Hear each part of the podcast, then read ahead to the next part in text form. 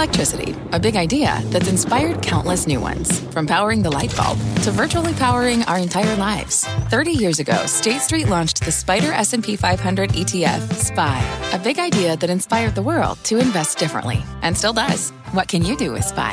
Before investing, consider the fund's investment objectives, risks, charges, and expenses. Visit ssga.com for a prospectus containing this and other information. Read it carefully before investing. SPY is subject to risks similar to those of stocks. All ETFs are subject to risk, including possible loss of principal. Alps Distributors, Inc. Distributor. Bring in show music, please. This is Squawk Pod, and I'm CNBC producer Cameron Costa. On today's episode, we're following an investigation of AT&T's lead-wrapped cables in Lake Tahoe. How safe are they? And how liable are the telecom companies that put them there years ago? We hear from the president of Telecom's trade group, Jonathan Spalter. It's really important to emphasize that the existence of lead sheathed cables does not equate to a public health risk.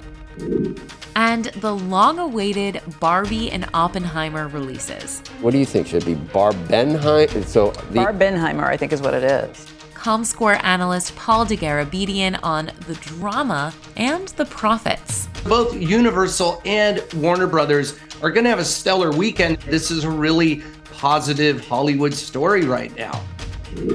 Those stories plus a Google co founder back in the office. Motivated and interested and involved like he hasn't been in years. And so much more. It's Friday, July 21st, 2023, and Squawk Pod begins right now.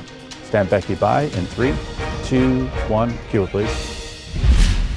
Good morning, everybody. We are live from the NASDAQ market site in Times Square. I'm Becky Quick along with Joe Kernen and Andrew Ross Sorkin. It is Friday. The NASDAQ 100 is undergoing a special rebalance that is effective before Monday's opening bell. It's designed to address the overconcentration of the seven stocks that helped to power the first half rally and now make up more than 55% of the weighting in the NASDAQ 100. That's right, seven stocks, 55% of the index.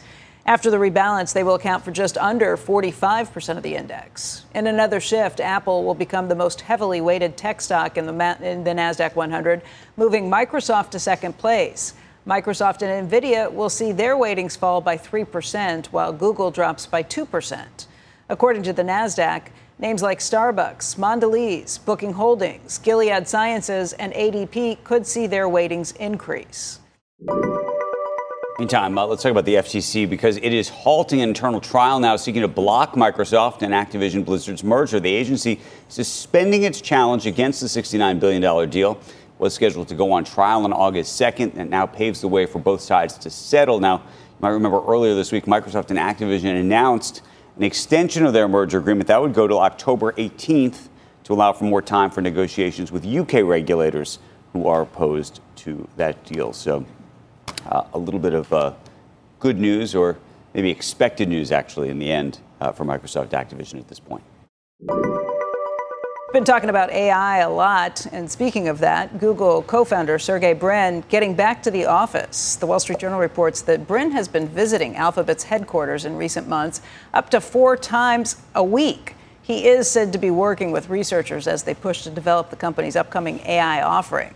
Brin is, offer, is also reportedly holding weekly discussions with AI with employees and has taken a lead role in new hires for this project. I hear he is very, very motivated and interested and involved right. like he hasn't been in years.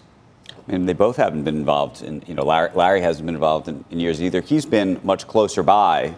Um, in, just, I just physically he's energized and, like and he has not it. been in years because so. he's so into this project. That's pretty cool. I mean, he's they're both amazing. Brilliant. Yeah. yeah, exactly.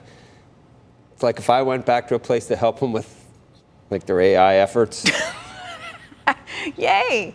We're so glad to see you. I just wouldn't have a lot of input, probably, about the algorithms and the, the code and stuff. I might adjust a little code here and there around the edges, just, just tweaks. New York Mets owner and billionaire investor Steve Cohen revealing a new stake in pet retailer Chewy. This is a regulatory filing. Cohen's Point72 Asset Management saying it's now taken a 5.8% stake in the company. Chewy posted a surprise profit last quarter and forecast full year sales of between 11.15 billion and 11.35 billion dollars. You guys, I mean, you have the dog. You, Chewy's your your place or no? No, I've had. They've sent some stuff and it was good. We ran out finally. Oh, you, you ran out of stuff. You, Ran out of what the, of, of the initial, yeah, of what we had. It's good. I, it's nice to get something other than kibble because kibble, the dogs look at me sometime and it's like, really, this is especially if they've had other things that we, we we've been trying freeze dried chicken and it's, it's bone. like a delicacy. no, it's bones and organs. That and it's seems like a deli- dried. That seems like a dog delicacy.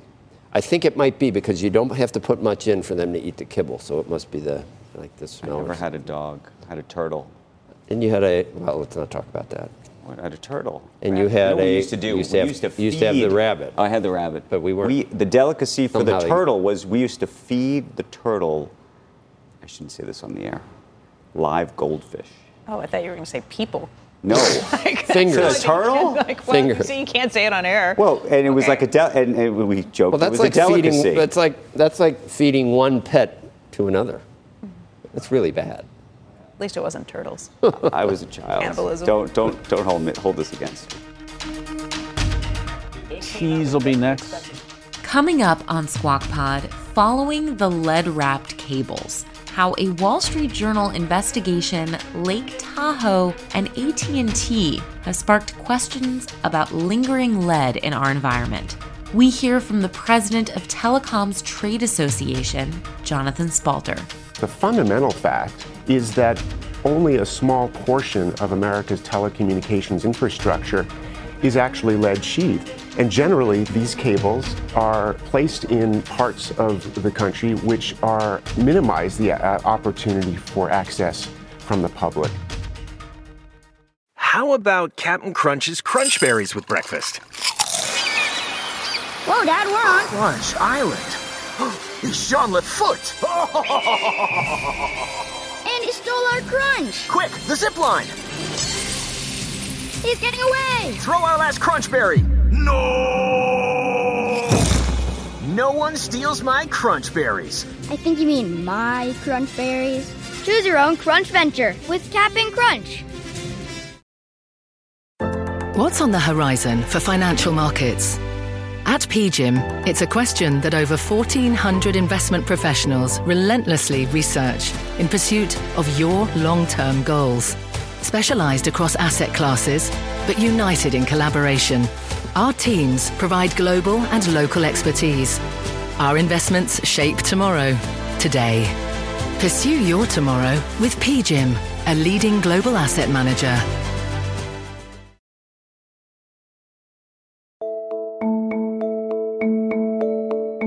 Welcome back to Squawk Pod. This next story continues our coverage of the lead wrapped telecom cables in Lake Tahoe. If you're not caught up on the story, scroll back in your feed to yesterday's episode of Squawk Pod, where we did a deep dive on what these cables are, why they're there, why we're talking about them now, and what risks they pose to the public. For now, I'll give you a brief recap. AT&T has decided to leave lead-wrapped cables in Lake Tahoe until they've assessed the condition of those cables. This decision, AT&T says, is consistent with the recommendation that the Environmental Defense Fund has made to the EPA. The Environmental Defense Fund, or EDF, is the group that designed the testing of these cables and their surrounding areas. One of the EDF's leaders, Tom Neltner, led the design of these tests and he joined our TV broadcast on Thursday. We didn't ask him to stop plans to remove from Lake Tahoe. What we said is for underwater cables, disturbing the cable, moving it around, especially in areas with a lot of sediment and silt uh, along the Hudson, for example, you, you can release and make a bigger problem. So you have to do it thoughtfully and carefully. And AT&T took that to say that means that we should stop work in Tahoe. His full interview and our explainer is on yesterday's podcast. Now, it's a big deal because these aren't the only lead wrapped cables that exist. Remnants of the telecom industry infrastructure of old are all over. The Wall Street Journal investigated these in Tahoe and charges telecom giants like Verizon and AT&T with abandoning these cables under waterways and even playgrounds. That EDF scientist explained that the risks of lead exposure from these cables is not the same as that from lead paint, and he spoke of the scale of the issue. We had no concept of how broad the problem was until AT&T did a court filing out in California that said that they have 66,000 miles. That'll go around the Earth two and a half times of cables. I had no idea that there were so many lead pipes out there. Are these pipes really there? These lead cables really there? And if they are, are they releasing lead into the environment? And we found that in the affirmative. Today, we're hearing from the telecom side of things. I'll let Becky Quick take it from here.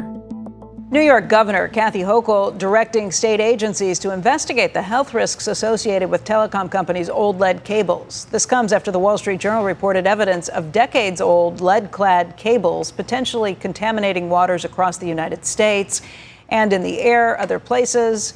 The industry has been swift in disputing the journal's reporting. Many questions, though, remain on the severity of the situation and whether other providers might face similar scrutiny. For more on this, we want to bring in Jonathan Spalter, who is the CEO of U.S. Telecom, which is a national trade association representing the big carriers and other technology companies as well.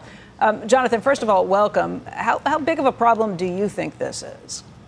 Well, first of all, Becky, thanks for having me. And it really is great to represent the American telecommunications industry, which has been connecting communities for over a century now. And there really there has been speculation these last few days, and that's one of the reasons why we've been putting out facts, uh, very clear facts. And I think that the facts that we've been offering have really addressed many of the concerns. The fundamental fact is that only a small portion of America's telecommunications infrastructure is actually lead sheathed. And generally, these cables are placed in, in parts of the country which are uh, minimize the uh, opportunity for access from the public. You know, we are going to take the environmental protection, health, and safety of our communities very, very seriously. We have and we're, we will, and we're going to continue to do that as we move forward through this process. Jonathan, let's cut through this though. There's a lot of noise around this. It's it's not all cables. You're right. AT&T has put out its own filing say that saying that of the 2 million miles of cable that it has, it's only 10%. That's 200,000 miles. That's a lot. Mm-hmm. They do say that two thirds of that shouldn't be a problem because it's buried deeply and, and, in a place where it's not going to leach out in any way, shape, or form. But that still leaves 66,000 miles just with AT&T alone of cable that might have to be checked out because it's either in the air or it's in the water. Now, there's big questions. The Environmental Defense Fund has said that they don't want to see them start to remove some of the cables, including the one in Lake Tahoe that have been found, because they don't know what happens if you remove the cables, if it creates more of a problem if it's there.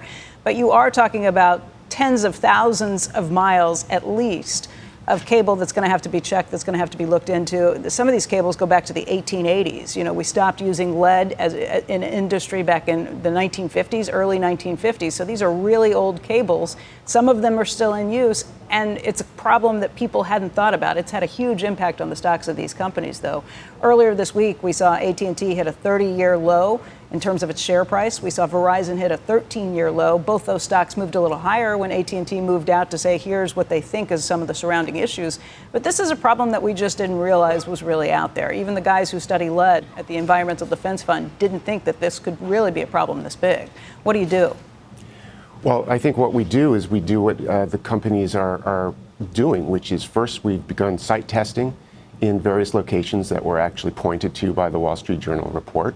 Uh-huh. We are providing testing, in fact, to employees, uh, both uh, uh, on, a, on the company's time and on, on, on company's uh, uh, expense. Uh, we're working closely with, and constructively, I would add, with regulators and policymakers. We're making available information at telecomcablesfacts.com. we're moving rapidly to ensure that we can actually emphasize the fact that there really is a, a small portion of these cables that are lead sheathed, and we're going to address these on a case by case and site by site basis. I, I, was surprised. We, we had the scientist from the EDF who has studied lead for 25 years on yesterday. He said this came as a surprise to him. He didn't think it was beyond the Lake Tahoe situation. He was surprised by how big of a problem this is across the industry. Were your members surprised by the level of this issue? Well, I'd say that the history of America's telecommunications infrastructure, particularly our cables, is very well documented. Becky, you mentioned that the, these cables have been in place from the 1880s through the 1950s, where they began to be replaced with plastics. We're using fiber optics today. Um, you know, we are following the science, we're following the facts, and we're going to be acting accordingly. I would say that one of the things we've sought from the Wall Street Journal and, and have asked repeatedly for are the underlying data and records uh, that they have uh, that have contributed to the hypotheses that they've made. They haven't made that available to us. We want to continue the site testing and we want to do it as quickly and efficiently as possible. And we'd really like the Wall Street Journal to be able to share its data information with us. Okay. Um, Jonathan, in, in, terms of the issues of lead poisoning, I mean, it's well documented. Lead is a naturally occurring um, sub- substance, it's not like PCBs. So it does occur in other places. Even the Environmental Defense Fund has said that probably a bigger problem is if you look at peeling paint and, and, and the water pipes that have been made out of lead as well. But how do you get your arms around this, especially if you have employees who are worried about what they've been exposed to? Well, as I mentioned, we're first we're providing testing to all employees who seek it on a voluntary basis. But it's really important to, to, to emphasize that the existence of lead sheathed cables does not equate to a public health risk. We've looked very closely at the scientific literature and we've seen no evidence that there is uh, uh, that these lead sheath cables do uh, equate to a public health risk. But we're going to be continuing to work with regulators and policymakers to address these issues. And most importantly, we're going to follow the science. We're going to continue to do our testing with independent experts. And we're going to um, make sure that we can drive uh, as quickly as possible to find answers. Uh, it's important to reemphasize, though, that as we have as companies putting facts out to the public, that uh, of the overall plant of America's telecommunications cable infrastructure, there is only a small portion that are these lead sheath cables. Jonathan, just an economic question, which is when you're advising and talking to the, the, the different telecommunications companies about how much money they, they may want to actually put in a rainy day fund, if you will, to deal with this, what, what does that number in your mind look like? Well, first of all, I think that uh, we need to not jump to conclusions about uh, these types of matters. We have to look at the science. We have to continue to do the site testing that we've begun. We also have to make sure that we're assessing this on, on a cable by cable and site by site basis. There is, uh, as the EDF uh, colleagues spoke about yesterday, uh, good reason to leave uh, uh, some of this plant in place so as to minimize risk to public health. Right. Um, no, no, I appreciate that. I just, I, as, as I you know, those who are in the risk business and investors who are investing in these companies are just trying to understand the potential costs and, and potential liabilities. And so, while I recognize that there are people who are suing and uh, seeking, you know, damages and all sorts of costs that, that, that you know, some people say is $60 billion, I have to imagine that internally within your, your space, you have a, a different view, but there has to be some number attached to that. Well, I can't speculate about those types of uh, economic uh, models. What I will say is that, again, our first and foremost uh, opportunity right now is to follow the science, to undertake testing as broadly as we can on a site by site basis, and to uh, unearth the facts and follow those facts accordingly. Um, that's one of the reasons why we've uh, undertaken the site testing, as I mentioned, why we're working proactively with regulators and policymakers and why we're going to continue to do that as we really focus on the health and safety of the workers that we uh, employ and the communities that we operate in. Jonathan, thank you. Thank we you appreciate your time. Next on Squawk Pod, get your popcorn ready. Barbie and Oppenheimer are out in theaters today. The hype, the merch, the pink, it's everywhere. ComScore analyst Paul Dergarabedian and the big pink weekend ahead. This whole Barbenheimer phenomenon is something that's going to give a real shot in the arm to the theatrical movie business at a time when there's a lot of turmoil going on. From pit lane to podium, the Las Vegas Grand Prix is providing fans a race day experience at the speed they deserve. With the help of T Mobile for Business, our 5G advanced network solutions are powering race day operations with event wide connectivity. From streamlined gate entry to an immersive app, giving fans blazing fast access to the sport they love. This is accelerating innovation. This is the Las Vegas Grand Prix with T-Mobile for Business. Take your business further at T-Mobile.com/now.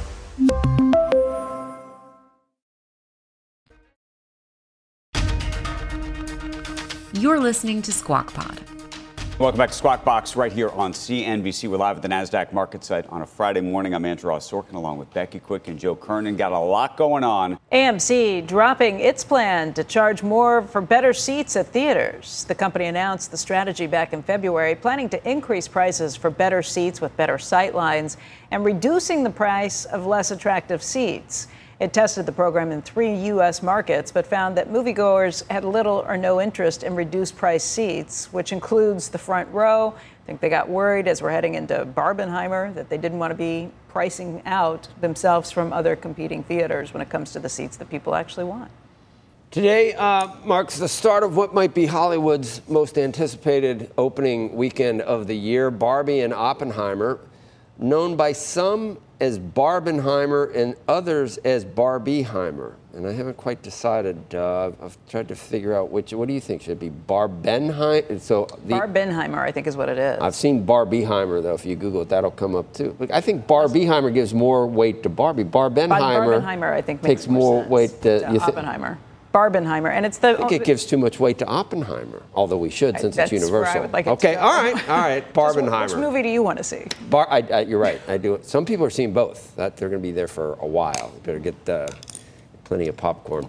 It's going to hit theaters across the country. It's Warner Brothers is the Barbie movie expected to gross as much as 140 million dollars this weekend, while Oppenheimer, uh, from CNBC parent company uh, Comcast Universal Pictures, ex- is expected to gross between 40 uh, and 60 million. Joining us now is Paul Dergarabedian, ComScore a senior media analyst. If you, I guess, if you do this for a living, you are you excited too, Paul? You've been waiting for this. I am. It's 3:20 in the morning here on the West Coast, and I'm up and I'm ready to go see Barbie and Oppenheimer. This whole Barbenheimer phenomenon is something that's going to give a real shot in the arm to the theatrical movie business at a time when there's a lot of turmoil going on. And according to our ComScore numbers, the summer movie season heading into this weekend is at 2.4 billion, down about 7% from last summer when Top Gun Maverick was leading the charge. But this is going to be really important, a huge weekend for theaters. So many people excited about this. I mean, the fact that we're even talking about this whole mashup of these two movies just creates real excitement. And Barbie, obviously the front runner to take the weekend, but in the long term, Oppenheimer is a major awards contender. So both Universal and Warner Brothers are going to have a stellar weekend. They're going to be different. It's a tale of two trajectories, but uh, no less interesting and fun, by the way. This is a really positive Hollywood story right now. It is. And it's been rough. It's been rough. I look at 2020, pandemic totals were, were just staggeringly Yeah. uh, 6.9, uh, I guess, billion in 2018, fell to 1.4 in 2021. Paul, that is uh, like almost a, a famine. Uh, for, well, I mean, for the 2020. 2020, well, 20 March 1.7, 20 yeah. of 2020 is when the movie theaters essentially shut down. And the box office year of 2020 was at two and a half billion dollars domestically, going down from 11.4 billion the year before. We're expecting to get over nine billion this year, but with the you know the writers and actors strike, that may provide some headwinds here, both for the production pipeline and the ability of actors to go out and promote their movies. This hasn't hurt Mission Impossible or Barbenheimer because these films already had their marketing well in place. This thing is a freight train moving along, this whole Barbenheimer thing. And I think audiences are loving it. And those big screens, too, particularly for Oppenheimer, the IMAX or the and the premium large formats and that 70 millimeter film experience in some locations is really cool. And then Barbie is creating this notion of going out in groups, seeing the movie together, and then the idea of a double feature. Where I think AMC reported that they're selling a lot of double feature Barbie and Oppenheimer tickets. This is all great news for the industry, for theatrical box office, and for the studios. But we still have many weeks to go in the year, certainly the summer movie season, which ends on Labor Day Monday. There's a lot of big movies coming out in August. The Meg 2, The Equalizer 3, Blue Beetle, Last Voyage of the Demeter, and others. So this is a really uh, dynamic time, to say the least, at the movies. Double feature. I haven't even heard that term. Uh, It's been a while. it's interesting. I mean, okay, Mission Impossible. I heard of that one. Indiana Jones. He's been around. He's 80. Um, Yes. But there, some of these are, are long in the tooth. Spider-Man. How many of those can you make? I saw some Chinese consumers. There was an article in the journal yesterday. They're just not buying this stuff uh, anymore, and it is a little bit. Some of it is a little bit insipid and boring, and I don't know what the, what the reboot looks like for how we do these things. Uh, Harrison Ford can't make another one of these. I, I mean, we need to figure something else out, don't we? Well, I don't know. I mean, if a movie's good, I don't think it really is a problem if it's a fourth installment, fifth, or whatever you may want to call it. But you know what? The cool thing, going back to your point, Joe, is that these two movies are originals. I Yep. mean, we all know the Barbie brand, but this is not part of a franchise. Uh, it's not a sequel or a prequel to another movie. And Oppenheimer, obviously, an incredible story, but not part of a franchise. So it's very different. But I think that's really cool for these two studios to go all in on these auteur driven, non sequel, non superhero, non known IP other than the Barbie IP, but not as a movie brand. But now we're seeing this right now in the middle of summer. So this is really, I think, Yeah, good uh, news for the industry moving forward. You have to create exciting new movies, and we're seeing that this weekend. We don't want a, an Oppenheimer sequel. I don't even know what that means. How would you do- yeah, how would you do Yeah, that? let's let's. Uh, but you know what? That's not about. We don't need an Oppenheimer. It's Christopher Nolan. That's that's pretty amazing when a director almost uh, is, is his own. It could be like James Cameron or something like that. Oh, know, he is a brand unto Steven Spielberg. himself. Yeah. Yeah, and uh, he's on the in the pantheon or on the Mount Rushmore of directors. Christopher Nolan with some amazing films. He really makes you think, and his movies are incredibly complex. But he has a way of shepherding you through uh, something Yeah. like the Manhattan Project and Oppenheimer. And Cillian Murphy looks uncannily like the real J. Robert Oppenheimer. And for Barbie to have that star power Yeah, of okay. Margot Robbie and Ryan Gosling is very powerful. But these two together are positively incredible and something I don't think we're going to see very often. This is like the Halley's Okay. Comet of movie weekends because it's so unique in as much as this right. marketing has combined You- these two you- films. Paul, you really you, you should you're doing what you should be doing. Do you go to all the the film festivals? Do you, are you going to be at Telluride? I'll be anywhere you are. I love Well, all the movies. I'll see you there. I will see you there then. Uh, all right. I'll say hi. I got to remember. I'm going to have to try and remember who you are, though. Let me look closely. That's okay. Uh, I have a long last name.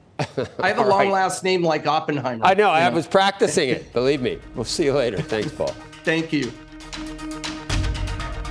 That's the podcast for today and for the week. Thank you for listening, as always.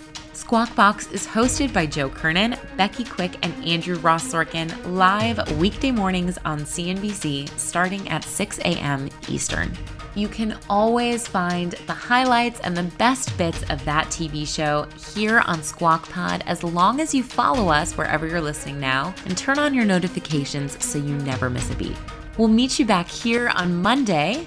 Have a great weekend and enjoy the box office. We are clear. Thanks, guys.